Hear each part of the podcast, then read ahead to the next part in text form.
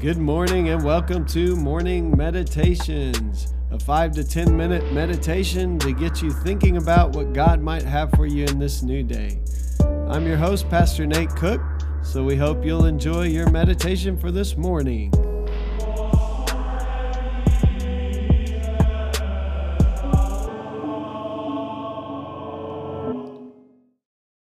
Hey, this is Pastor Nate, and this is your morning meditation for Sunday, September 15th, 2019. Today we're going to be reading from John chapter 20, verses 24 through 31.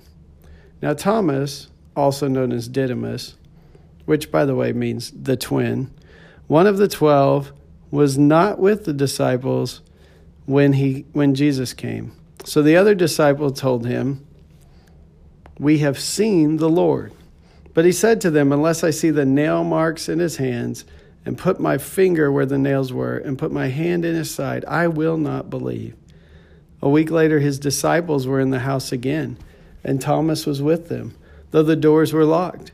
Jesus came and stood among them and said, Peace be with you. Then he said to Thomas, Put your finger here, see my hands, reach out your hand and put it into my side. Stop doubting and believe. Thomas said to him, My Lord and my God.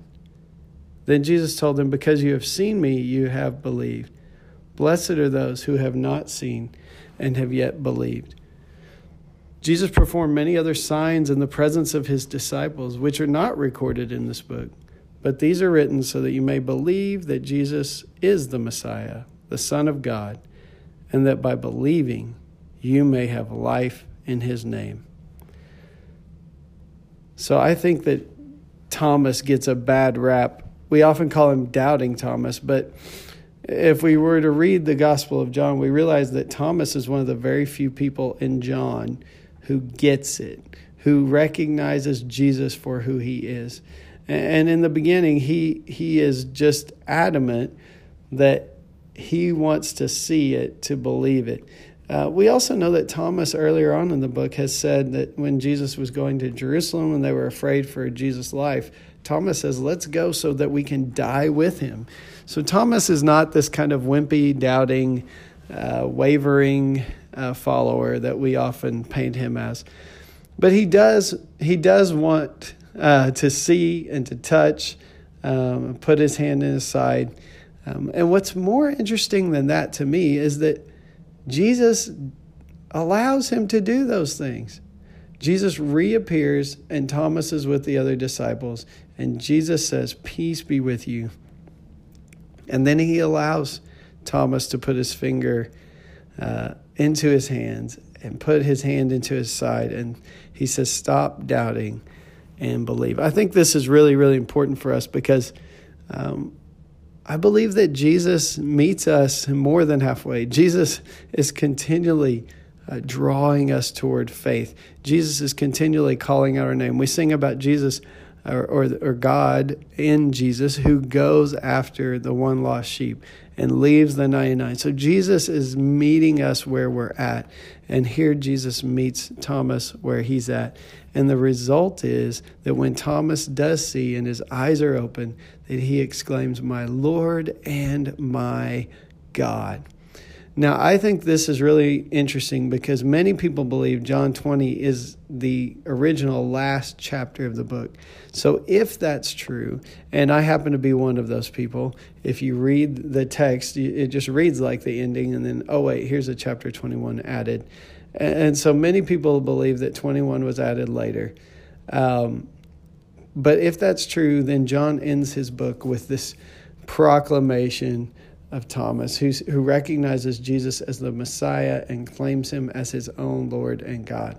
And so there's this sense in which uh, Thomas makes a kind of a, a, proclamation, kind of like Peter um, in the Gospels, where Peter says, "You are the Christ." This is Thomas's exclamation, and uh, and then Jesus says, "Because you've seen me, you believe."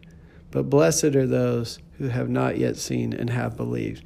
And my friends, that is you and I. We we have not seen Jesus in physical form. We will not see Jesus in his physical uh, body uh, earthly body, but we have an opportunity to believe.